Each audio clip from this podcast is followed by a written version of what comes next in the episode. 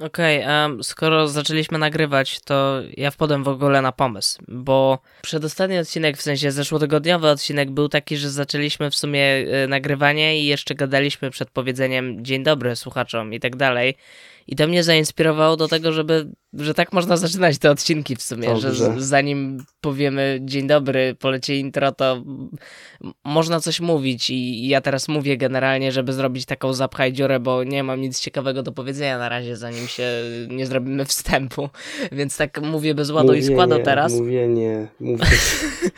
Small talk na potęgę. E, kolega mój, e, którego serdecznie pozdrawiam, pod ostatnim odcinkiem w komentarzu zauważył, że mało mówię o Dune. Mm.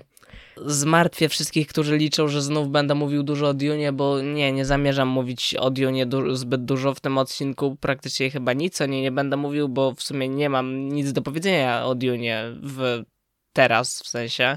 Batman to um, co innego. Trzeba to Batman to co innego, na Batmanie można... O, o, właśnie, to mogę powiedzieć, że wróciłem właśnie z rewatchu Batmana, bo zabrałem rodzinę na Batmana i byłem na Batmanie, wszystko się łączy. Zrobiłeś mi płynny sequel do tego, żebym mógł znowu powiedzieć o Batmanie. E, wrażenia z drugiego seansu Batmana nadal się ogląda bardzo dobrze, jest dzieło piękne, hipnotyzujące i w ogóle. Oczywiście nie jest to ten pierwszy raz, wiadomo, ale naprawdę miło się to ogląda, a poza tym, skoro już napomknęliśmy o Batmanie i napomknęliśmy o tym, że nie będzie Dune w tym podcaście, to można powiedzieć jeszcze o jednej rzeczy, mianowicie o tym, że w dzisiejszym odcinku będzie także mini kącik, który, który niektórzy będą mogli określić mianem lewackiego. Uuu. Cieszmy się i... Tia, intro.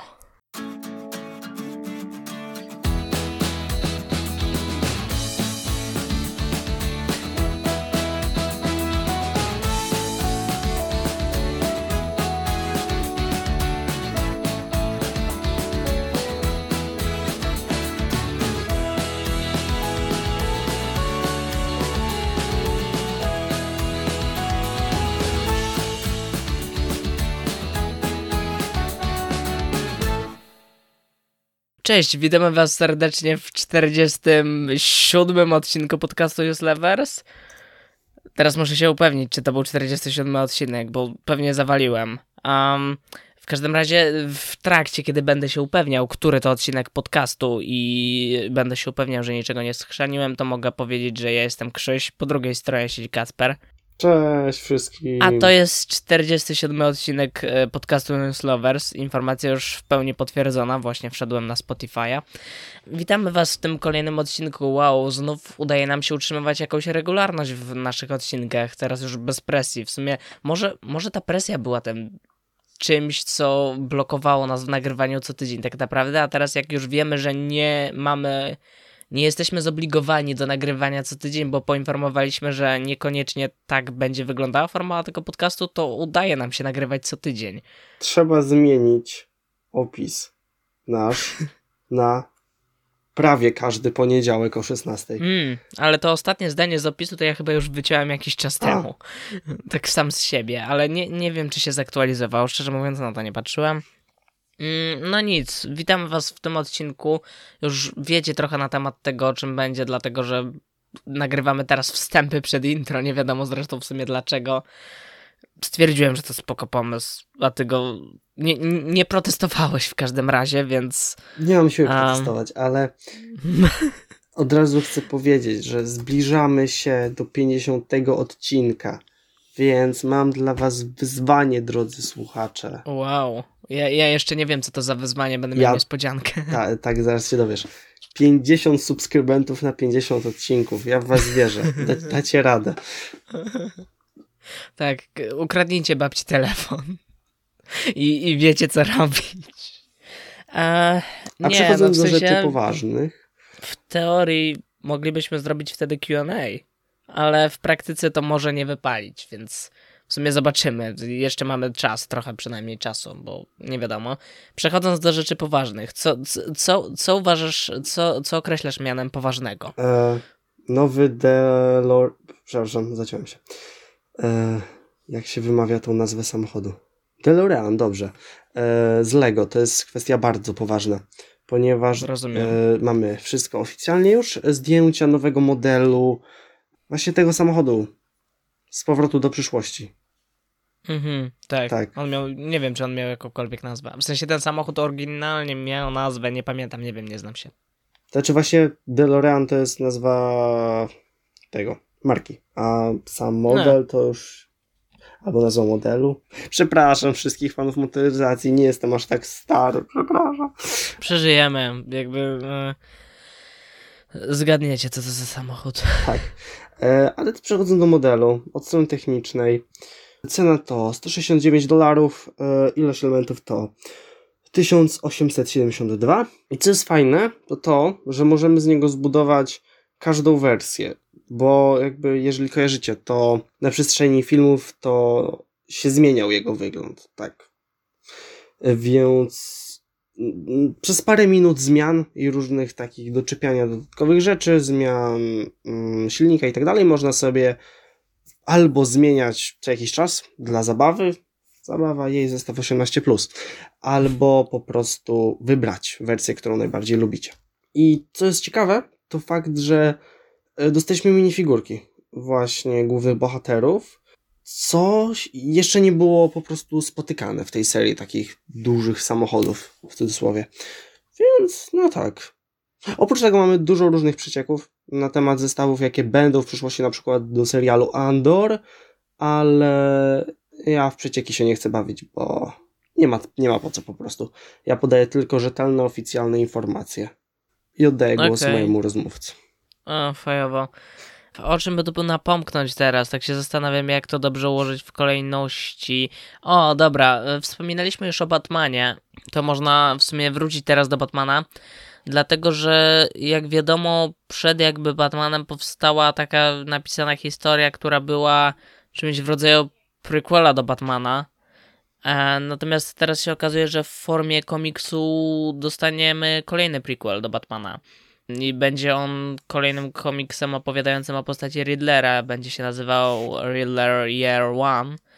I co ciekawe, premiera będzie w październiku, jest zapowiedziana na październik tego roku, ale co ciekawe, ten komiks został napisany przez Paula Dano, który w postać Riddlera mm, w filmie The Batman się wcielał, więc w sumie ciekawe. A co jeszcze ciekawsze jest to, że nie mogę nigdzie jako PDF-a znaleźć tego pierwszego. I Mm. nadal tego nie czytałem. No to szkoda, Tak, jest ale. A ten drugi chyba zostanie wydany, tylko ciekawy jestem, czy, y, bo nie sprawdzałem, czy Paul Dano miał jakiekolwiek doświadczenia z tworzeniem komiksów, czy y, literatury, czy czegokolwiek, więc w sumie zobaczymy, jak to wyjdzie w praktyce.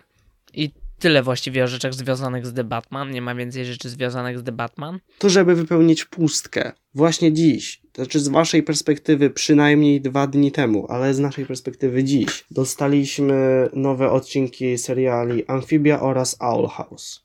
To są takie seriale Disneya. W ramach tych seriali Disneya tych.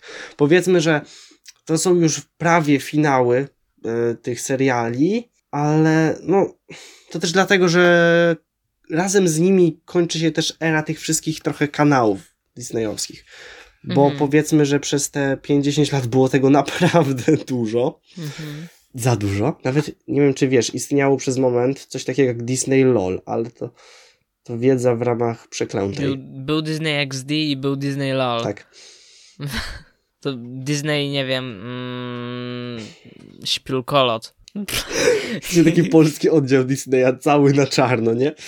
Tak, do polskiego oddziału Disneya też będziemy jeszcze wracać. To tylko skończę szybciutko, że właśnie to jeżeli oglądaliście kiedyś, to macie informację, że macie nowe odcinki. Jej, radość. Ja w sumie też mam w planach jeden z tych obejrzeć, ale to jak będę miał dużo czasu. Czyli to się nie stanie. Ja to z tymi serialami, szczerze powiedziawszy, to nie mam za dużej e, styczności, w sensie The Old House kojarzę ze słuchu, ale tak to o, nie zagłębiałem się, więc w sumie nie, nie, nie mogę co tu dopowiedzieć. No, nie sposób ukryć, że przez właśnie powolne umieranie tych kanałów to i fakt, że przestajemy być targetem takich rzeczy, choć jak się okaże później w tym odcinku, to dzielnie z tym walczymy, Mm. to po prostu e, mniej rozpoznawalne są te nowsze produkcje. Uwielbiam jak robisz foreshadowing. Dobra, to teraz skoro już y, jeszcze bardziej przyciągnęliśmy, to wreszcie można przejść do lewackiego kącika w dzisiejszym odcinku. Mianowicie y, będziemy mówić o tym, dlaczego reprezentacja jest ważna i dlaczego jej nie ma. W sensie będziemy mówić o tym, że jej nie ma, bo niekoniecznie potrafimy chyba wyjaśnić dlaczego. Sprostuję, A. że Krzysiu będzie mówił, bo ja się nie przygotowałem, bo nawet o tym nie wiedziałem. Na pewno coś dopowiesz. No pewnie tak, ale nie jestem przygotowany merytorycznie. W zeszłotygodniowym odcinku mówiliśmy, wspominałem o tym, że Disney miał pewne kontrowersje, które wynikły z tego, że w pewien sposób finansowo wsparł ludzi związanych z pewną kontrowersyjną ustawą na Florydzie o potocznie nazywanej Say No Gay, e, która generalnie opiera się na ukróceniu, można by powiedzieć. E, e, Ludzie za nią odpowiedzialni generalnie chcą cenzury względem środowisk e, LGBTQ, powiedzmy. To jest duże uproszczenie, jest wiele artykułów na ten temat, także można sobie zajrzeć, już o tym mówiłem w poprzednim odcinku. Natomiast e, w- w międzyczasie koło Disneya odezwał się taki Pixar, który stwierdził, że przez lata próbował do swoich filmów wprowadzać postacie e, jakoś związane właśnie ze środowiskami LGBTQ+, i wątki z tym związane i przez lata Disney nie pozwalał mu tego robić, wskutek czego jedyną tak naprawdę reprezentacją w ostatnich filmach Pixara tego typu to była dosłownie ta jedna scena w Onward naprzód. Muszę się jednak znowu wciąć, przepraszam. A, Tak, bo akurat tak wyszło, bardzo przypadkowo, że oba seriale, o których mówiłem, w szczególności Owl House, są serialami, które kończą się właśnie wcześniej, w sensie to nie jest oficja- oczywiście nic oficjalnego, ale są skrócone właśnie przez to, że dosłownie główna bohaterka jest lesbijką. aha, A wszystko się łączy. nasz podcast to jest Co? taka układanka Riddlera, nie? To tak się łączy w całość. Lesbijek w serialach dla dzieci się zachciewa? To macie, skracamy, dajemy. Było chyba też coś takiego w związku z ostatnimi sezonami Pora na przygodę, z tego co kojarzę, że tam też było jakoś to ucinane w Polsce. Jak już przy tym jesteśmy, coś kojarzę, że było coś takiego? Nie, nie wiem, nie zagłębiałem się chyba nigdy w szczegóły. Nawet jak się zagłębiałem, to już o tym nie pamiętam. W każdym razie, no tak jak mówię, odezwał się Pixar, który publicznie jakby odciął się od Disneya i jego homofobicznych akcji, jakie odwalał w ostatnim czasie, a raczej akcji polegających głównie na hipokryzji, no bo okej, tak, Disney wsparł homofobiczną ustawę, ale jego działanie nie było podyktowane tym, że sama w sobie firma, czy jej prezes, CEO Bob Chapek, czy ktokolwiek jest tam homofobem, tylko raczej dlatego, że coś było niezgodne z interesami firmy, wyczuto pieniądz tam, a nie gdzie indziej i po prostu do tego doszło. Hipokryzja na potęgę, bo w Disneylandach i gdzie indziej nadal Disney na potęgę będzie sprzedawał tęczowe gadżety z myszką Mickey. Nie zaprzestał robienia tego, nadal będzie to robił jakby co ten. A i w każdym razie po tym, tej kontrowersji, jaka wyciekła w związku z Disneyem, którą starano się zamaskować trailerem Obi-Wana Kenobiego, to nie jest potwierdzone, ale to można stwierdzić, że właśnie tak to było, e, więc potem, po tym całym odwołaniu się do sprawy przez Pixara, wyciekła nam informacja, to znaczy okazało się, że w najnowszym nadchodzącym filmie Pixara Lightyear, który jest czymś w rodzaju spin-offa do serii Toy Story, opowiadającej o y, facecie z kosmosu Bazie Astralo, który był pierwowzorem teoretycznie dla zabawki Baz Astral z uniwersum Toy Story. Nie, nie, chcę sto, nie chcę znowu wchodzić w to, bo to jest jakaś skomplikowana sytuacja w związku z fabułą tego filmu. Jest bardziej skomplikowana niż to, o czym tak naprawdę chcę teraz mówić. A chcę mówić o tym, że e, okazało się, że w tym filmie była scena podobno e, pocałunku osób tej samej płci, która podobno została wycięta. I teraz podobno w związku z tym, e, z całym odwołaniem się do sprawy w związku z ustawą Don't Say Gay e, przez Pixara, Disney zdecydował się przywrócić tę scenę w owej animacji. E, Sukces! to z jednej strony tak, z drugiej no oczywiste wybielanie się wielkiej korporacji, która znowu wyczuła, że może nie dostać pieniądz, więc zrobiła coś, żeby jednak pieniądz był bardziej gwarantowany oczywiście. Natomiast nie, nie wiadomo, to jakby to może być scena albo scena, która się dzieje pół sekundy dosłownie, albo scena, która jest gdzieś na piątym, szóstym planie, więc jakby Ech, nie ma się czym tutaj ekscytować za bardzo, myślę, bo wątpię. Nadal myślę, że to nie jest jeszcze ten czas, kiedy Disney pozwoli, żeby w jego animacji na pierwszym planie pomiędzy jakimiś, dajmy na to, głównymi bohaterami zadziała się tego typu scena. No, raczej do tego nie dojdzie, śmiem wątpić. E, natomiast samo to, że to, no to na plus, że w ogóle jest taka, a nie inna reakcja. Wiadomo, że ona nie jest oczywiście podyktowana tym, tak jak mówię, że komuś tam nagle zaczęło bardziej zależeć, tylko kasa, kasa, kasa, oglądalność, ale yy, no czasami nawet iście za czymś takim przekłada się na coś pozytywnego. Choć w tym przypadku, tak jak mówiłem, no nie wiadomo, co z tego tak naprawdę wyniknie, nie wiadomo, co to jest za scena właściwie. I też nie wiadomo, czy w takiej Polsce nie zostanie ona wycięta. Bo tak jak pamiętamy, scena tego typu z naprzód, która była dosłownie sceną dialogową z jedną postacią, która pojawia się tylko i wyłącznie w tej jednej scenie w tym filmie, w Polsce została e, w polskim dubbingu, to znaczy została przemieniona w jakiś sposób, więc tutaj z kolei na przykład ta scena może równie dobrze zostać wycięta albo jakoś zamaskowana, nie wiadomo. E, natomiast samo to, że coś takiego jest generalnie na plus. I to jest pierwsza część lewackiego kącika, którego tak mogą niektórzy określać w dzisiejszym podcaście. Druga część jest taka, że wyszedł kolejny spot do Fantastic Beasts e, Secrets of Dumbledore, trzeciej części naszego ukochanego cyklu, e, którego za każdym razem, kiedy widzimy trailer, to po prostu trzęsiemy się cali z ekscytacji, bo nie możemy się doczekać następnej części. N nie wiem, czy widziałeś generalnie, ale Helios organizuje maraton wszystkich trzech dotychczasowych części fantastycznych zwierząt, nie, jakie wyszły. Nie widziałem. E, nie jestem tak, zainteresowany, coś więc jest. jakby ja, ja też raczej nie, do tego jeszcze zaraz przejdziemy. Natomiast wyszedł, chodzi o to, że wyszedł kolejny spot dotyczący tej serii Mhm. i tutaj lekki background, jak wiadomo, od 2007 roku Rowling jasno powiedziała, że Dumbledore jest postacią homoseksualną.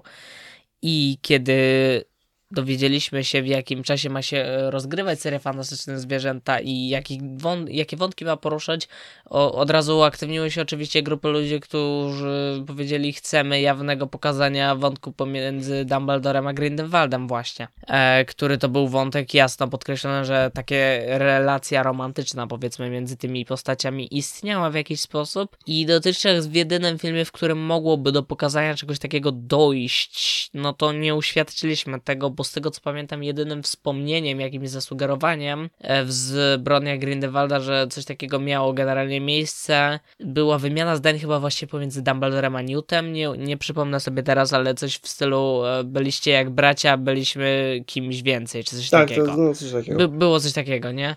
A, I w każdym razie teraz, jeżeli odpalić ten spot, do którego ci zresztą chyba link wysyłałam, Tak, widziałem.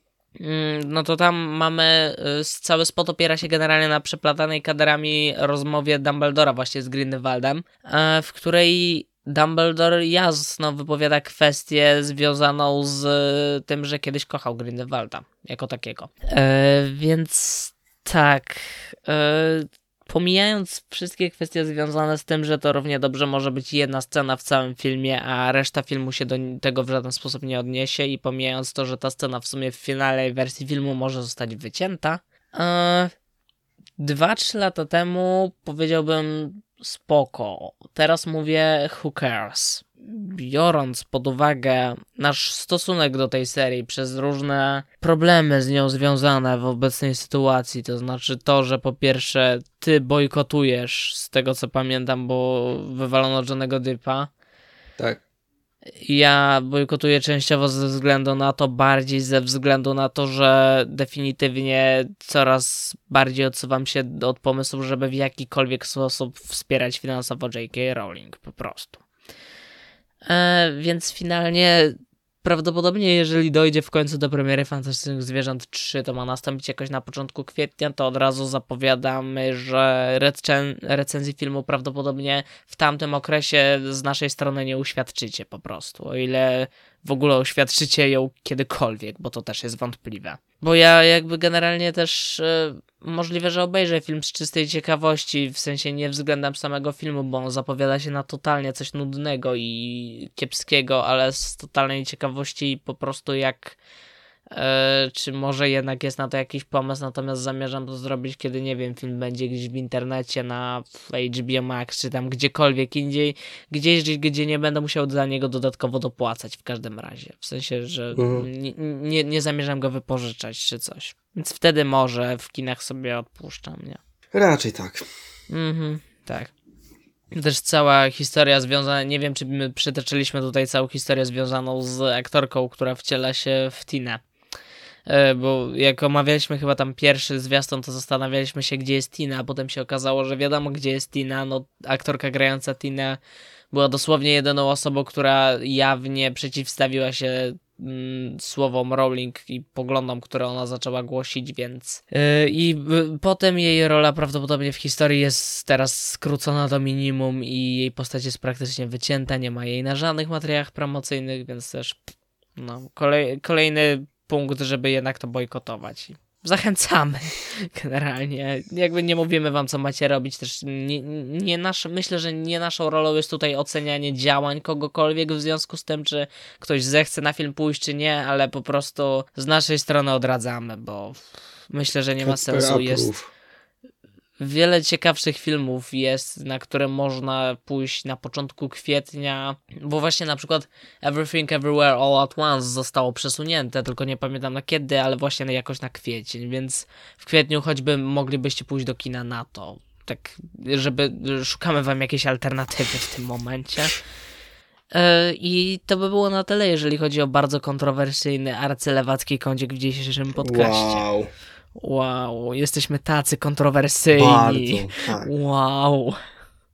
Jeszcze będziemy wspominać o kontrowersyjnych wątkach w filmie dla dzieci dzisiaj. Oh yeah. Okej, i tak jak patrzę, to to z takich typowych newsów pojedynczych, że ktoś gdzieś zagra, ktoś się gdzieś pojawi, cokolwiek, no to jest w sumie na tyle. Więc możemy przejść do tego, że wyszły dwa trailery w ostatnim czasie. I pierwszy trailer, jaki wyszedł, jest trailerem do jednego z najnowszych seriali e, Marvela na Disney Plus, czyli Mrs. Marvel. Tak. Eee, taki przeciętny. To znaczy, e, pierwsze co się rzuca w oczy to to, że widać, że jest tam jakiś pomysł na taki indywidualny styl bardziej, pomieszane z tym, co ja lubię, czyli taki klimat teen dramy jednocześnie. Znaczy, tak, mocno tu widać e, Homecoming. Tak, tak, właśnie. Do Homecomingu porównanie jak najbardziej słuszne. A z drugiej strony na przykład jest coś takiego, że jak to oglądam, strasznie mi się to wydaje wyprute z emocji. Nie wiem, czy też odczuwasz takie wrażenie. Właśnie ja jestem tuż po, jakoś jeszcze nie, za bardzo Mhm. nie myślałem nad tym, więc Jakoś mm, na przykład, y, tak jak po klipach czasami można, nie wiem, jakoś y, zapałać sympatią do głównego bohatera, częściowo dzieje się to ze względu na aktora slash aktorkę, ale tutaj jakby mamy tą dziewczynę w głównej roli, Kamaili, która nie pamiętam jak się nazywa ta aktorka i e, w sensie ona jest tam, no i jest, gra tą nastolatkę, ale tak nie wzbudza to we mnie Fajnie, że to ma tą oryginalną otoczkę jednak, że każdy z tych nowych seriali Disney Plus wygląda jakby tą nową oryginalną otoczkę miał mieć i jakoś się wyróżniał. Spośród, nie był kolejną produkcją Marvela po prostu, a z drugiej strony jakoś kompletnie to do mnie nie przemawia, co tam jest, w sensie tak... Mm, za starzy no, ja Nie no. wiem, w sensie... Inaczej. Nie ma coś jakoś może bardzo negatywnie nastawiać, ale po prostu osobiście nie czekam jakoś bardzo i nigdy nie czekałem, więc to nie jest tak, że nagle przez zwiastun o nie, to jest słabe, tylko tak, Wiesz ja się nastawiam tak neutralnie, można by no coś powiedzieć. takiego, tak. Chciałem się zapoznać w ostatnim czasie, miałem chęć, żeby zapoznać się z tymi oryginalnymi komiksami o postaci Miss Marvel, ale jakoś mi na razie to nie wyszło w ogóle, więc y, nie. Natomiast słyszałem, że w komiksy moce jej względem komiksów zostały zmienione jakoś. Tak, bo była giętka w komiksach. Hmm, okej. I jeszcze zostało zmienione to, że tutaj mamy jedną scenę w tej szkole, w której jest główna bohaterka, w której wygląda jakby ona miała być jakoś dyskryminowana przez rówieśników ze względu na to, to co ci opowiadałem, że jest nerdem i ze względu na to ma być dyskryminowana. Co jest absurdem, biorąc pod uwagę, że serial dzieje się współcześnie i właściwie coś takiego już nie istnieje, bo każdy nastolatek z tego pokolenia w tym wieku się w jakimś tam stopniu tym interesuje jakoś. I to nie jest powód do wyśmiewania, że ktoś czyta komiksy albo mangi. Okej, okay, dobra, względem, ani, względem ludzi zainteresowanych anime to są akurat różne nastroje, dobra, to muszę przyznać, bo też się z tym jakoś osobiście spotkałem, w sensie w roli obserwatora byłem, bo sam jestem poza konfliktem, ale... Jest zadziwiająco duża polaryzacja wśród tych dwóch grup, tak. To prawda, Nie wiem w tak, sumie że czemu, ale to, nie. to jakoś jest, w sensie, to jest taki klasyczny przykład przy, przy, przypieprzenia się, bo ktoś coś lubi, czego ja nie lubię. No... W sensie to, to jest tak wkurzające i w sensie wiadomo, każdy czasami popełnia coś takiego, bo w furii po prostu tak bardzo czegoś nie lubi, albo właśnie tak bardzo czegoś lubi, że jest swojej idei yy, na niej zafiksowany jakby i jest gotowy jej bronić ponad wszystko. I jasne, to się każdemu czasami zdarzyło, umówmy się, ale samo to jest szkodliwe i yy, tutaj robienie czegoś takiego, że yy, czy też komiksy, frajerka, no jak jakby grupa odbiorców, do której ten serial jednak będzie, co by nie mówić, skierowany, czyli nastolatki, mają się jakby z tym jakoś identyfikować, co ja nie wiem, bo to jakby to nie jest problem, który dotyka nastolatków i nastolatków w dzisiejszych czasach na co dzień. A i to nie jest jakby, tam nie wygląda jakby miały być poruszone problemy jakoś faktycznie związane z, nie wiem, e, z tym jak się czują te osoby w tym wieku w dzisiejszych czasach i jak odbierają niektóre rzeczy i w ogóle. Mm, no i tak pod tym kątem, pod którym mogłoby się to sprawdzać naprawdę fajnie, to tak to e, kompletnie nie wypada na tym zwiastunie dobrze. Właściwie jest to lepszy zwiastun niż Multiverse of Madness, więc jest jakby... No dobra, okej, okay, pod tym kątem tak, jasne, ale mm, zobaczymy co z tego wyjdzie. Po prostu, bo... Trzeba poczekać. I drugi trailer który wyszedł, jest, co by nie mówić, zaskoczeniem dużym, myślę, dla wszystkich, dlatego że był film. Albo zacznijmy od tego, że temu. była seria filmów pod tytułem Shrek i w niej występowała postać z głosem Antonio Banderasa w polskiej mm, wersji, z głosem aktora, który jest świetny generalnie i którego oczywiście nazwisko nie przytoczę, bo nie pamiętam, ale była postać Kota w butach, która potem dostała własny film, który kiedyś tam oglądałem i był spoko, ale Mm. I to było 11 lat temu, tak jak już zdążyłeś powiedzieć. Po 11 latach dostaniemy. Przepraszam, ale zostałem uderzony przez flashbacka pod tytułem Ja byłem na tym w kinie. W przedszkolu. Och. O kurde. Wow. Kontynuuj. 11 lat temu, kiedy mały Kacper był w kinie na Puss in a Boots, kocie w butach, po 11 latach wychodzi Puss in a Boots 2, kot w butach 2. I jak do tego doszło, nie wiem, w sensie co, co, co DreamWorks sobie myślał, twierdząc zrobimy sequel tej animacji sprzed 11 lat. Co tam zaszło? W sensie... Uh, ale ja nie mówię, że to źle, bo jakby po pierwsze ten aktor, którego oczywiście nazwiska nie umiem sobie przypomnieć, ale on chyba Wojciech ma na imię i on podkładał głos kotów w butach w Shreku i w pierwszym filmie i on powraca tutaj i generalnie do obsady oryginalnej powraca Antonio Banderas i powraca ta Salma Hayek i też wyczytałem, że między innymi w obsadzie znajdzie się Florence Pugh Olivia Colman, więc to też super, ale polski dubbing też akurat zapowiada się świetnie w tym przypadku, więc nie obrażę się, że będę musiał iść do kina, a na pewno pójdę, bo to jest jedno z największych wydarzeń roku, już o tym wiadomo. E, no więc y, jedni, czyta, jedni czekają na Sonika, ja czekam na Kota w butach 2, ok, i na Paddingtona, ale... Mm, Pierwsza rzecz, jaka się rzuca w oczy nowy? generalnie. Słucham? Będzie Paddington nowy? Ja mówiłem parę odcinków temu, że zaczęli zdjęcia. W sensie, że mają zacząć produkcję. Więc będzie trzecia część, tak. Eee, natomiast pierwsza rzecz, jaka się tutaj rzuca w oczy, oprócz tego, że zostają te stare głosy i w oryginalnej polskiej wersji, to jest super, to jest to, że mamy tutaj do czynienia z innym stylem animacji niż w jedynce. I generalnie to widać, dlatego że DreamWorks tutaj widać, że zapoczątkowuje u siebie coś, nową animację. To znaczy, będzie taki film DreamWorks jakoś w czerwcu chyba y, od, pod tytułem Bad Guys. I on jest chyba pierwszym filmem, który ma tą animację. I ta animacja to jest troszeczkę zmiksowanie czegoś z tego starego stylu DreamWorksa z tym, co możemy uświadczyć w na przykład nowych animacjach Sony, czyli um, Spider-Man Into the Spider-Verse i Michelowie kontra maszynę. Ale to jest jednocześnie troszeczkę inna animacja, ale przypomina ten styl. I mnie się to podoba. To jest ładna animacja. Jakby już po tych zwiastunach mogę stwierdzić, że to będzie ładne. Będzie inne niż Disney i to też na plus. I będzie ładna. Jej. Teraz jeszcze tylko, żeby to było dobre. Bo ja się bardzo boję, że to po prostu będzie film, który był niepotrzebny i nie będzie nic szło za nim, będzie mm, istniał. No właśnie, prostu. bo od strony fabularnej, jak spojrzeć na ten zwiastun, to tu mamy po pierwsze do czynienia z motywem dosyć już przerobionym przez kulturę popularną, czyli yy, dziewięć żyć kota, życie zmarnowane i teraz masz ostatnie życie i hej, zobacz, że życie nadal jest fajne. No to jakby tutaj yy, nic w sumie nowego a pod tym kątem nie zapowiada się tutaj fabuła jakoś rewolucyjnie, ale co nie oznacza, że nie, nie będzie można się na tym dobrze bawić, bo jednocześnie klimat jak najbardziej jest fajny i klimat mnie się podoba osobiście, bo zostaje klimat z jedynki, zostaje ten vibe, który wprowadzał na ekran kot w butach, kiedy się pojawiał w Shreku.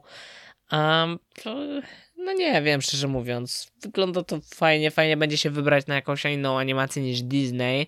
I też widać, że DreamWorks idzie sobie troszeczkę teraz innym tropem, to znaczy, bo DreamWorks podupadł ewidentnie ostatnio, to znaczy zamknął się w tworzeniu jakichś dziwnych sequeli swoich produkcji od, od właściwie końca zakończenia serii Jak wytresować smoka DreamWorks nie wypuścił nic godnego uwagi w zasadzie, jak dla mnie. Nie wszystkie z tych filmów widziałem oczywiście, ale tam nic się nie rzuca w oczy. Jest na przykład sequel do Baby Boss, a poza tym właściwie nie wiem, co oni wypuścili. I teraz wygląda na to, że ta animacja Bad Guys, o której już wspomniałem, wygląda ciekawie, chociaż to też nie jest jakby nic nowego za bardzo. A teraz wypuszczają ten sequel Kota w butach i to widać, że jednak mają na siebie znów jakiś pomysł, chcą troszeczkę spróbować czegoś nowego i szanuję to, że idą w tą stronę. Czy mamy generalnie coś jeszcze, zanim przejdziemy do głównego tematu? Chyba nie. Okej. Okay. To pozostając w temacie animacji generalnie. Wtedy tylko ostrzegam, że prawdopodobnie za jakieś 5 minut nagle wyskoczy z rzeczą totalnie niezwiązaną do tematu. Zawsze tak robisz. To, to jest taki easter egg czy coś tam. Yy, fanserwis w podcaście News Lovers. W każdym razie mm, pozostając w temacie animacji, no to byliśmy w kinie, byliśmy z opóźnieniem w kinie na nowej animacji Pixara pod tytułem Turning Red, animacji, która w Polsce posiadła najbardziej cringe'owe tłumaczenie w tym roku, w tym sezonie właściwie. E, dawno, dawno nie spotkałem się z czymś aż tak cringe'owym, ale to nie wypanda. Niech wam będzie. Animacja, która nastawiała nas w ciekawy sposób, dlatego że kiedy mieliśmy trailery, po pierwsze zauważyliśmy, jak bardzo jest to absurdalny, nawet jak na Pixara koncept a po drugie byliśmy raczej nastawieni na to, że byliśmy zaciekawieni tym od początku, z tego co pamiętam. Hmm.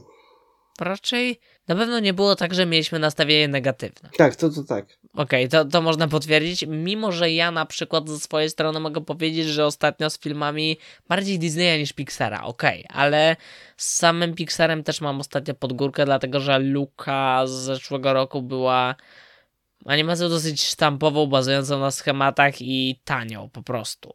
Ale Luka była też filmem, który zapoczątkował nowy styl u Pixara, nowy styl animacji, którego wcześniej nie, nie mogliśmy w tych filmach oglądać, bo te animacje bazowały na jakimś jednak konkretnym stylu, one były do siebie dosyć zbliżone w tym stylu animacji, a teraz od Luki mamy i tutaj Turning Red kontynuuje ten trend, że jednak Pixar wszedł w nowy styl, bardziej taki kreskówkowy można by powiedzieć. Tak w kontekście tego filmu jeszcze bardziej się to sprawdza, dlatego że film tutaj e, reżyserka tego nawet nie ukrywała, że i to widać bardzo w tym filmie, jak on bazuje na anime jako takim. I tak. to też i w kontekście tego, jak bardzo ten film bazuje on do, na na anime, jak tutaj ta animacja jest. Po pierwsze, montaż jest bardzo dynamiczny. Po drugie, e, cała mimika i ekspresja na twarzy bohaterów też ma bardzo wiele Te z anime oczy, jako Te, takie. te oczy, mm, to one są tak, Tak, te słodkie. oczy, y, te emocje na tych twarzach, Tak. to wszystko jest takie bardzo, bardzo animowe. Albo fizyka postaci podczas scen Tak, akcji też, też, też, też, właśnie, Mm. tak, tak, tak. E, I to, i uważam po prostu, że ta animacja, którą zapoczątkowała Luka i tu, która tutaj jest ten trend tej nowej, bardziej kreskówkowej animacji, to kontynuowana w kontekście tego, co tutaj reżyserka robi względem anime, jak czerpie z tego gatunku, to jest tutaj bardzo pożądanym elementem, bo to wszystko dzięki temu spaja się tak i tutaj, i to do siebie po prostu pasuje i się uzupełnia ładnie. E, Natomiast co do samej reżyserki, to generalnie się doczytałem właśnie i potwierdziłem sobie, że to była reżyserka, która dotąd wyreżyserowała dla e, Pixara jedną krótkometrażówkę pod tytułem Bao, za którą zresztą chyba odebrała Oscara, z tego co pamiętam. Bardzo możliwe. Ogólnie fajna krótkometrażówka. Mhm. Tak, i e, właśnie między innymi po tej krótkometrażówce, ale też po tym, co e, zapowiadały mi zwiastuny, ja się nastawiałem w sumie dosyć pozytywnie, mimo tego swojego sceptycyzmu względem Disneya Pixara. E, Bo uważam, że po prostu filmy tej, tych dwóch wytwórni stały się bardzo leniwe ostatnimi czasy. Tutaj tego nie ma, dlatego że e, historia, jaka jest nam tutaj prezentowana, to jest niewątpliwie historia to nie jest tak, że wiesz, że to jest jakoś nowe kompletnie i że y, tego nigdzie wcześniej nie było, w sensie nie tyle jakby sam koncept, ale bardziej schemat, bo to nie jest tak, że to kompletnie jakoś jest jakimś rewolucyjnym odkryciem i tak dalej, ale jednocześnie e, właśnie przez to czerpanie z anime między innymi ta jak na Dis- Disneya slash Pixara ta animacja po prostu ma jakiś własny, indywidualny styl, który jest dosłownie tutaj eksploatowany na potęgę i widoczny od pierwszych sekund trwania tego filmu. Tak, to znaczy powiedziałbym, że bardziej chodzi nie o to, że to jest tak specyficzne, tylko że jest specyficzne jak na coś mainstreamowego. Tak, tak, tak. I jak na coś generalnie z Disneya czy Pixara. Przyznam szczerze, że dla mnie od pierwszych dosłownie sekund, od kiedy właściwie pojawiła się plansza z tytułem, To, to, było dla mnie tak urzekające. W sensie ja, ja byłem, ja już, ja słyszałem różne opinie o tym filmie, zanim się za niego zabrałem w końcu. I a jak go w końcu włączyliśmy i usiedliśmy w kinie, film się zaczął i była ta plansza z tytułem, to ja od pierwszych sekund byłem kupiony po prostu. tak. Widz jest tak zaatakowany kolorami, ale to jest tak wciągające. Tak, tak, bo e, ten film, umówmy się, to jakby to jest zaskakujące dla mnie. Bo ja ten film odbieram jako takie okropne, totalne kiczydło, Dokładnie. Które jednocześnie momentami jest jako w swojej formule, jaką sobie obiera i e, sposobie opowiadania historii i e, tym, jak zachowują się bohaterowie, czy też głównie bohaterki, ale bohaterowie jako tacy, jest miejscami bardzo irytujące i też główna bohaterka sama w sobie jest tutaj na maksa irytująca miejscami, żeby nie powiedzieć, że przez cały czas. Mm. Dla mnie, a jednocześnie... No skoro tak uważasz. Generalnie sam film, jak i samą postać bohaterki ja tak totalnie kupuję. Ona jest irytująca, ona jest wkurzająca od pierwszych sekund, ale ona pojawiły się zarzuty już o to, że, e, że ona właśnie jest irytująca i że jest trzynastolatką, trzynastolatki się tak nie zachowują i w ogóle trzynastolatki totalnie się tak zachowują. Okej. To jest tak bardzo film aktualny, jeżeli chodzi o to, w jakim wieku bohaterki przedstawia, to, to jest tak totalnie film, obiera sobie tą konwencję, że będę opowiadał historię 13-letniej dziewczynki. I ta historia jest tutaj opowiedziana i to faktycznie jest historia 13-letniej dziewczynki. Wow. I- To tak bardzo jest film o problemach współczesnych nastolatek i 13-letnich dziewczynek, że ja nie mogę, bo mamy tu, wiesz, do czynienia z oderwanym kompletnie konceptem, że y, mamy bohaterkę azjatyckiego pochodzenia mieszkającą w Kanadzie, która od pewnego wieku w swoim życiu um, pod wpływem silnych emocji typu ekscytacja, złość, smutek przemienia się w małą pandę czerwoną wielkich rozmiarów. Panderudą. Panderudą, sorry. Judging na kamerce się odbywa. E, I w każdym razie, i jeżeli sobie, jeżeli komuś byś powiedział, kto nie kojarzy tego filmu o tym koncepcie w tych paru zdaniach, to znałby, ej, brzmi to głupio. Bo brzmi to brzmi jakby... głupio. I to jest głupawe mega, ale jednocześnie ten film przy tym przedstawiając i obierając sobie tę konwencję i bazując na tym absurdalnym totalnie koncepcie, odleciałem w kosmos, to jest tak bardzo ludzki. I nawet same, wiesz, sytuacje, które są tutaj niesamowite jest to, że tutaj dosłownie mamy, twórcy pozwolili sobie na scenę, w której dosłownie matka głównej bohaterki myśli, że ta dostała okresu. I dosłownie przynosi jej stos pudeł z podpaskami, lekami i witaminami w tym momencie. I to jest w animacji, która jest jednak targetowana dla dzieci, to jest tak bardzo coś niecodziennego jak dla mnie. W sensie Znaczy- u Disneya czy Pixara i generalnie w filmach animowanych targetowanych jednak do tego wieku, to ja się z tym chyba nigdy nie spotkałem, szczerze mówiąc. A żeby to jeszcze spotęgować, to, bo ja się dowiedziałem z bardzo ciekawych źródeł, że w paru miejscach na bardzo odważne słowa się Pixar zdecydował w oryginale. Padały słowa w stylu sexy i perv. Szczególnie to drugie, tak. No, Ale to też jest fantastyczne. tak, ale teraz Że- jestem smutny z polskiego oddziału. Tak. Tak, no jeszcze na Disney Plus można sobie jeszcze odpalić ewentualnie, ale y, no jednak w angielskim słowo sexy, dajmy na to, ma inny wydźwięk trochę No, niż w polskim. tak, ale z bok to tak... No okej, ale no właśnie, bo jednak i też myślę jednocześnie, że 13 lat i wyżej to jest jednak też idealny moment, żeby ten film obejrzeć, bo jeżeli Tak. weźmiemy na seans mniejsze dzieciaki, to one po pierwsze nie odbiorą tego film, filmu, Ale ale one nie odbiorą tego filmu w taki Tak. sposób, w jaki powinno się go odebrać. bardziej się przestraszą i będą się bały bycia starszym.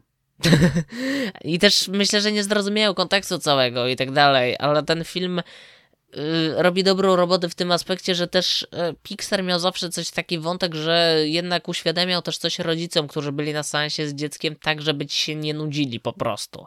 I tutaj e, wraca znów do tego trendu, bo tak jak na Luce rodzice raczej nic nie odkryliby nowego za bardzo, tak mi się Się wydaje. coś w stylu, żeby puszczać dzieci wolno, bo zasługują na wolno. Nie no ja, dobra, to...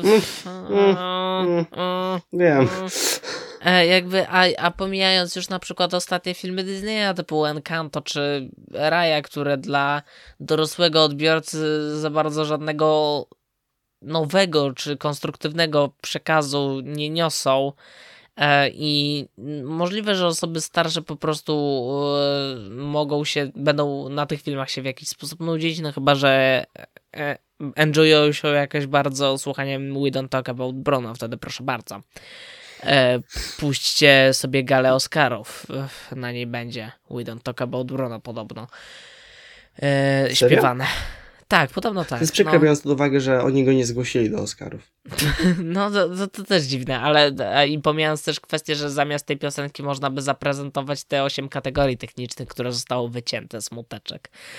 E, a samo Turning Red jakby dla rodziców niesie naprawdę spory, i- spory przekaz, który jest jednocześnie naprawdę dobrej jakości. I tego filmu on jest irytujący, ale tego się nie da nie lubić po prostu, bo to, to, to jest jednocześnie tak urocze w tej swojej konwencji. Tam mamy ten zbiór scenek, w których dosłownie bohaterka zaczyna mieć coś e, ala fantazje erotyczne i po prostu oczywiście w mniejszym stopniu, tak, i Jeszcze nie jest Ej. taka zepsuta jak powiedzmy my, w sensie nasz wiek. I nie aż tak dosłownie oczywiście, tak? No bo y, nadal obcujemy z animacją dla dzieci tutaj. Tak, ale wyrazy na jej twarzy i potem na twarzy mat. ale tak, ale zbi zbidek tego typu scen do, dosłownie się pojawia. I właśnie, i, i to do czego to potem prowadzi, to znaczy, że ten, ten, tu znowu się ten dynamiczny montaż nam tutaj prezentuje, ale ten zbitek scen, że mama rusza do tego supermarketu i, i ochrzania tego z- młodocianego ćpuna sprzedawcę. To jest, to jest tak dobrze jakby nagrana scena. Generalnie cała um, dynamika pomiędzy matką a córką, córką, która jednocześnie chce spełnić oczekiwania tej matki, chce sprzątać w tej świątyni, pomagać tej mamie, bo tak też została wychowana w takim duchu i ta matka, która jest miejscami apodyktyczna dosyć, bo jak się okazuje później jej własna matka też taka była i ta dynamika pomiędzy matką a córką i ta dynamika jeszcze pomiędzy postacią ojca, która gdzieś tam jest na uboczu zawsze, gdzieś tam jest bardziej wyciszona, ale ale jednak się okazuje, że też jakby jest y, już pod koniec filmu bardziej, ale jest fantastyczna moim zdaniem scena dialogowa pomiędzy nim a córką właśnie. I y, ta dynamika pomiędzy tymi postaciami, też pomiędzy dyn, y, dynamika pomiędzy wszystkimi kumplami z tej paczki, którą tworzą te główne postacie wraz z główną bohaterką tutaj. To, to, to jest super. Jakby ta, ta, ta cała część tutaj w tym filmie i też dialogi pomiędzy tymi postaciami, to, to jest naprawdę, w polskim dubbingu też mimo wszystko to wypada całkiem fajnie. E, pod, ale podoba mi się na przykład, że ta scena, w której e, zostaje zaintonowana ta piosenka tego e, zespołu e, Four Town, I też e, hmm. to pomijając już scenę na stadionie, na e, finałowej części filmu, gdzie ta piosenka faktycznie jest i, i gdzie jest na napisach końcowych, ale gdzie ona jest zaintonowana przez główne bohaterki, nie? Przez ekipę i ona nie była przetłumaczona. To mi się podobało. Bo mm, jak przypomnimy sobie Soul, to tam też była piosenka oryginalna napisana do tego filmu i ona była puszczana na napisach końcowych i ktoś wpadł na pomysł, żeby przetłumaczyć ją w polskim dubbingu. Co jak pamiętasz najlepiej nie wyszło. No, tak, tak, tak wyszło. Też jeśli mówimy o tej oryginalności tutaj w tym filmie, to fajne jest to, że on jednak tak jak e, kolejne filmy Disneya w jakiś sposób biorą powiedzmy sobie z kultury danego kraju, typu Encanto bierze jakoś z Kolumbii, ale ostatnio się okazywało, że w praktyce to właściwie nie brało, bo w sumie film właściwie poza paroma szczegółami równie dobrze mógłby się dziać gdziekolwiek indziej, nikogo by tu nie obeszło, to tu jakoś bezpośrednio film jest... E, mimo że w Azji się nie dzieje, to jest z tą kulturą azjatycką bezpośrednio jakoś związany, mimo że dzieje się w Kanadzie. E, I e, mamy tu z perspektywy rodziny, która e, przed paroma pokoleniami po prostu wyemigrowała do tej Kanady. I to też jest fa fajne spojrzenie, jednak, że tu mamy dziewczynkę z mniejszości, bo jeszcze nie, nie mieliśmy tego aż tak często. Umówmy się u Pixara. Nie, mm, to też jest nowość i to w sumie też jest fajny motyw i fajnie, gdyby to było jeszcze bardziej eksploatowane w późniejszych filmach Pixara, no to liczę po prostu. Dobrze. Na tym kończymy część bezspoilerową. Tak. W miarę już wiecie, czego się spodziewać. To jest tak mega przesłodkie, kolorowe i nawalone takimi. Do bólu koczuwate, tak.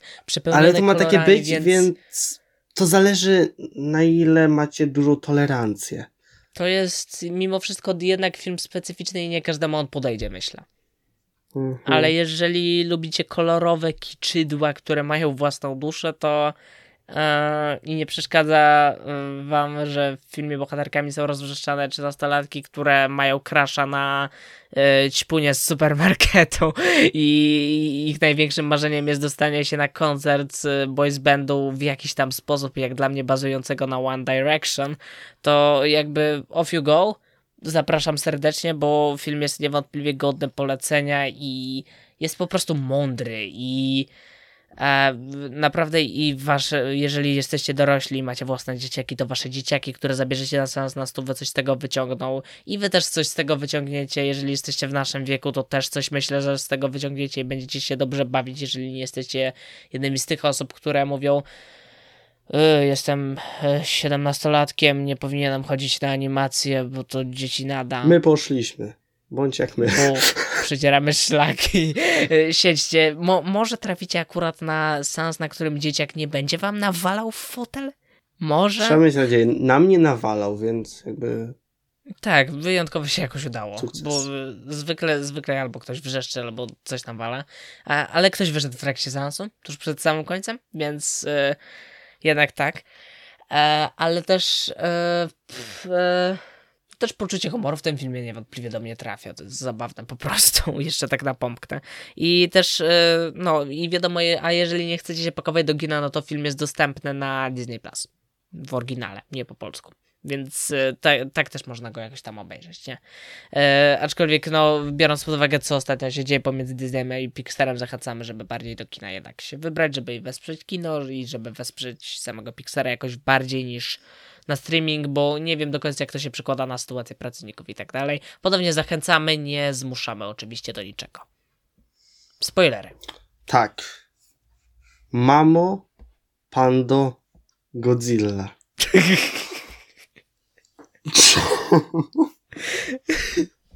Jakby ja Zaczynamy z grubej rury. Ja widziałem wszystko. Ja widziałem już po prostu wszystko. Ja jestem spełnionym człowiekiem. Generalnie wielka mama, wielka wściekła mama, wielka puchata panda yy, rozwalająca yy, Toronto była czymś, co naprawdę fajnie było oglądać. Muszę to przyznać. Naprawdę podobało mi się oglądanie tego, było to angażujące. Y, I, a jak już mówimy o scenach generalnie finałowych, to strasznie jeszcze podoba mi się motyw, jak ten film e, prześmiewa koncepcję rytuałów różnego rodzaju. E, tak. Pseudomagicznych powiedzmy, dlatego że tam mamy szamana, który jest e, hej, możecie śpiewać cokolwiek, w sumie ważne, żeby płynęło z serca ja lubię Franka Sinatra. to mnie rozwaliło. Co jest potem połączone z finałową sceną, bo każdy zaczyna w sumie śpiewać cokolwiek. W sumie tak, tak, no tak, tak. I myślałem, że właśnie będzie zaczął, zacznie śpiewać Franka Sinatra. Liczyłem na to, trochę się zawiodłem w tym momencie. Nie, to już byłby za duży chaos. Taki tak. audio. Chaos. Ale generalnie sam finał jako taki ma parę zgrzytów dla mnie. Znowu to jest coś takiego, że wydaje mi się, że coś, niektóre kwestie zostały rozwiązane troszeczkę za szybko. W sensie, że e, no, kilka miały zbiórek scen, wystarczy, żeby e, większość postaci po prostu zmieniła zdanie i pozwoliła bohaterkom zatrzymać te swoje wewnętrzne hormony, które są tą pandą, tak? Tak.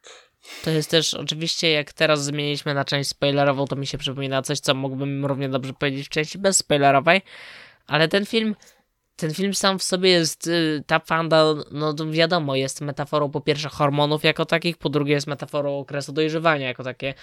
E, to jest tak zmyślna metafora, bo co jest też ciekawe, bo w sumie jeżeli mieliśmy metaforę czegoś w filmach Pixara ostatnio, e, dobra, w ciągu ostatnich lat, to mieliśmy troszeczkę, zeszliśmy w przekaz bardziej dosłowny, to znaczy w Soul, co w duszy gra, e, te, ta cała duchowość i tak dalej, no to jest dosłownie pokazana tak, że główny bohater e, przedostaje się w zaświatę i staje się duszyczką, mm, niebieskim duszkiem, e, a na przykład w takim Inside Out sprzed paru lat, no to dosłownie mamy pokazaną głowę i dosłownie mamy pokazane emocje, to jest radość, to jest smutek, złość i tak dalej. Mamy taką, co by nie mówić, jednak dosłowność, a tu wracamy do tego konceptu, że jednak mamy bardziej ten przekaz zawołowany, można by powiedzieć, i mamy bardziej postawione na nieoczywistą metaforę. I kupuję to bardziej szczerze mówiąc, i mimo, że na takim poziomie, jeżeli miałbym to porównywać ostatnio, to. Yy porównując Soul, ten film jest pod względem historii i tak dalej porównywalny, ale szczerze mówiąc podoba mi się znacznie bardziej i trafia do mnie znacznie bardziej po prostu.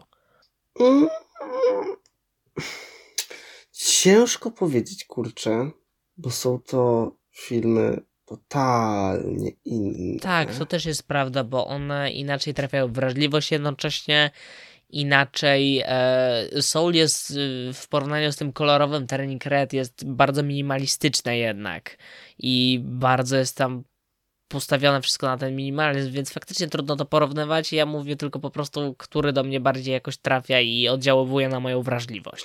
Znaczy, ja bym powiedział, że tutaj sytuacja wygląda tak, że Soul ma szerszy zakres, jeśli chodzi o widownię. Spodoba mhm. się większej ilości osób, a tutaj jednak albo może ktoś być za młody na ten film, albo za stary na ten film, w pewnym sensie. Tak, tak. Ale też, też widziałem na przykład reakcję, że Soul wcale nie podeszło tak dużej bardzo grupie osób. Było sporo osób, które jakoś było zawiedzionych. E, ale faktycznie Turning Red jest bardzo... Mm, mimo wszystko specyficznym Pixarem. E, to nie jest raczej Pixar, który jest mimo wszystko mainstreamowy, tylko to jest Pixar bardziej, nie- tak jak mówiliśmy zresztą, nie jest dla każdego po prostu. Taka, taka biedna ta część spoilerowa. Ale No nie. co można, w sensie...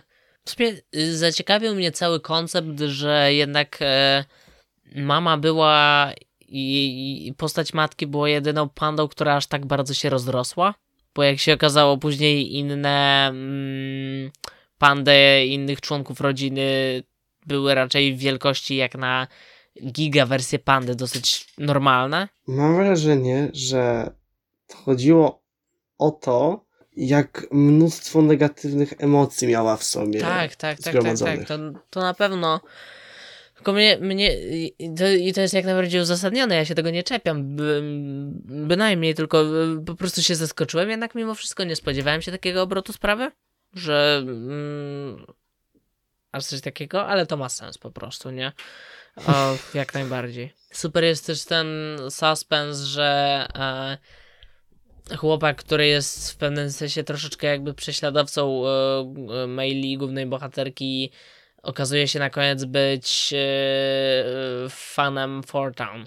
Tak. Fortneuką, jak to zostaje nazwane. To, to, to, w sumie to też mógł być przewidywalny żart, ale w sumie się tego nie spodziewałem. Znaczy, on dostał zadziwiająco duży rozwój postaci. Że Mhm. Tak. tak. Tak. Bo ile też na przykład postacie, e, kurde, miesza nam się część spoilerowa, żeby spoilerował chrzanić, dobra. Mm, E, bo postaci wokół głównej bohaterki najbliższe, czyli te postacie jej przyjaciółek w sumie nie są jakoś aż tak bardzo rozwinięte. W sensie one są dobrze napisane, tylko one Każda z raczej nich nie ma mają... swój charakter, ale on się za bardzo tak, nie tak. zmienia na przestrzeni filmu. To się nie musi, ale tutaj. jakby żadna z tych bohaterek jednak nie ma rozwiniętej jakiejś własnej historii, co jest zrozumiałe, bo wiadomo, że tutaj najbardziej chciano nam postawić tam wszystko z perspektywy głównej bohaterki. Nawet na początku mamy monolog, który jest swego rodzaju łamaniem czwartej ściany. To jest wspaniały monolog. Ogólnie tak, ale z drugiej strony też a propos tego, to w sumie yy, kusiłaby mnie forma, w której to łamanie czwartej ściany mm, byłoby obecne przez cały film. Na przykład y, chciałbym, y, żeby bohaterka na przykład w pewnym momencie mogła gapić się bezpośrednio w odbiorcę filmu. Myślę, że to, to w tym przypadku by się jednak sprawdziło i mógłby to być ciekawy koncept. Jakoś to widzę, zwizualizowałem to sobie w swojej głowie i myślę, że to mogłoby być dobre. Mogło być. Gdyby to odpowiednio zrobili. Tak. To zawsze jest, wiesz, że Ym, y, To by mogło, było to mógłby być do, dobry do pomysł. wykonania. Tak. Że to mógłby być dobry pomysł, ale y, mogliby to równie dobrze schrzanić. Wtedy nie wiadomo, co by było. Chyba trzeba kończyć, bo jakoś nie wiem. Tak, jakoś y, podobał nam się film mimo wszystko, nie? Tak. I było fajnie, ale te części tam się roz... roz mm, zepsuło nam się. Bo to nie jest film, w którym jest co mówić w części spoilerowej, bo tu nie ma za bardzo Tak. spoilerów. Ty po prostu Jakby oglądasz tą historię, jesteś częścią tej historii, ale nie jest to historia, która ma cię jakoś zaskoczyć, przerazić. Kurczę, jakby. Mm, jednocześnie to jest pierwszy film Disneya slash Pixara od dłuższego czasu, po prostu właściwie od czasów Soul, który. Tak mam poczucie, że jeżeli e, dostanie tą nominację, a na pewno ją dostanie, no to dostanie ją słusznie, nawet jeżeli wygra Oscara, to po prostu też wygra go w zasłużenie na pewno w pełni, choć też e, jak nam wiadomo mm, Mamy jeszcze kilka co najmniej animacji zapowiedzianych na ten rok, które mog- będą konkurencją, niewątpliwie też będą konkurencją ciekawą, bo choćby będziemy mieć Pinokia w animacji poklotkowej od Guillermo del Toro, co będzie filmem oczywiście zupełnie innym, ale też animacje poklatkowe zawsze są u mnie mile widziane po prostu i też zawsze kibicuję animację poklatkową, bo nawet jeżeli tutaj reprezentujemy ten inny styl animacji, to mimo wszystko kusi mnie zawsze docenienie po prostu tego, czym animacja poklatkowa jako styl animacji jest, bo jest nadal czymś wyjątkowym i niepowszechnym na pewno. Ale już z pełną dozą pewności mogę powiedzieć, że Pixar wraca na dobre tory. I że idzie w dobrym kierunku. Znaczy, ja też bym się pokłócił, żeby jakoś spadł z tych torów za bardzo, ale tak, po prostu No ty- jest dobrze. Ty miałeś pozytywniejsze ode mnie emocje też względem Luki. Tak. Nie. Yy, względem Rai, no to Raya to nie Pixar, dlatego o tym teraz nie mówię, a względem Rai to mieliśmy już bardziej podzielone te zdania na pewno. Yy, natomiast po prostu Luka nie ujęła mnie emocjonalnie tak, jak Pixary zwykły ujmować emocjonalnie mnie jako odbiorcę. I teraz wracamy z Turning Red, nową animację Pixara i to ciepełko w serduszku jest, i to ujęcie emocjonalne i zrozumienie tego fantastycznego przyka- przekazu, który niesie za sobą ten film, e, znowu jest. I to, to jest fajne, bo wracam do tego magicznego uczucia, które mm, udawało mi się uzyskiwać przy odbiorze innych Pixarów w moich młodszych latach. Dlatego Więc się cieszę ostatecznie News Lovers approve i się Tak. żegnają.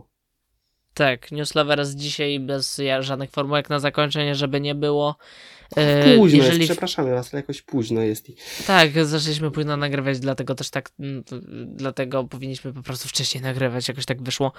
E, no, tak, jeżeli wpiszecie newslovers.pl w Google w URL, to wyskoczy nam nasz profil na Ankorze i z niego możecie przenieść się praktycznie wszędzie, bo i na YouTube'a, i na Facebooka, i na większość platform podcastowych, więc y, wystarczy znać tylko nazwę newslovers.pl i Wow. dzięki niej dostaniecie się wszędzie, dlatego zostawiamy was z tym hasłem i mówimy do usłyszenia w następnym odcinku.